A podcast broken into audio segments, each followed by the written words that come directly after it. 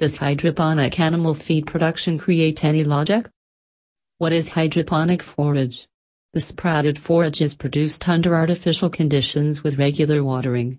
A crop of sprouted barley, wheat or other grain is produced within 6 to 7 days. See photo. One website indicated that 2 pounds of seed will make 9 to 12 pounds of fodder from either barley. Hydroponic fodder can be profitable for you. If you have animals, you can graze or pasture, grow your own hay or silage crops, purchase hay, other forages or grains, or feed hydroponically. The method of hydroponic green fodder production is also called as alfaculture. Green fodder produced in an alfaculture system would have many benefits as it is capable to fulfill bulk of animal easily and quickly. Hydroponic green fodders are a major source of vegetable protein. It is a good source of carbohydrate, soluble and fibrous, and good source of minerals.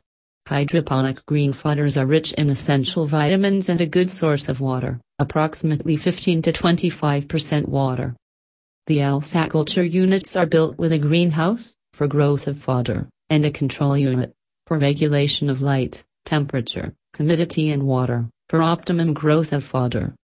And generally in an alfaculture system, fodders are grown in trays in 7 days cycle excluding the day for seed soaking.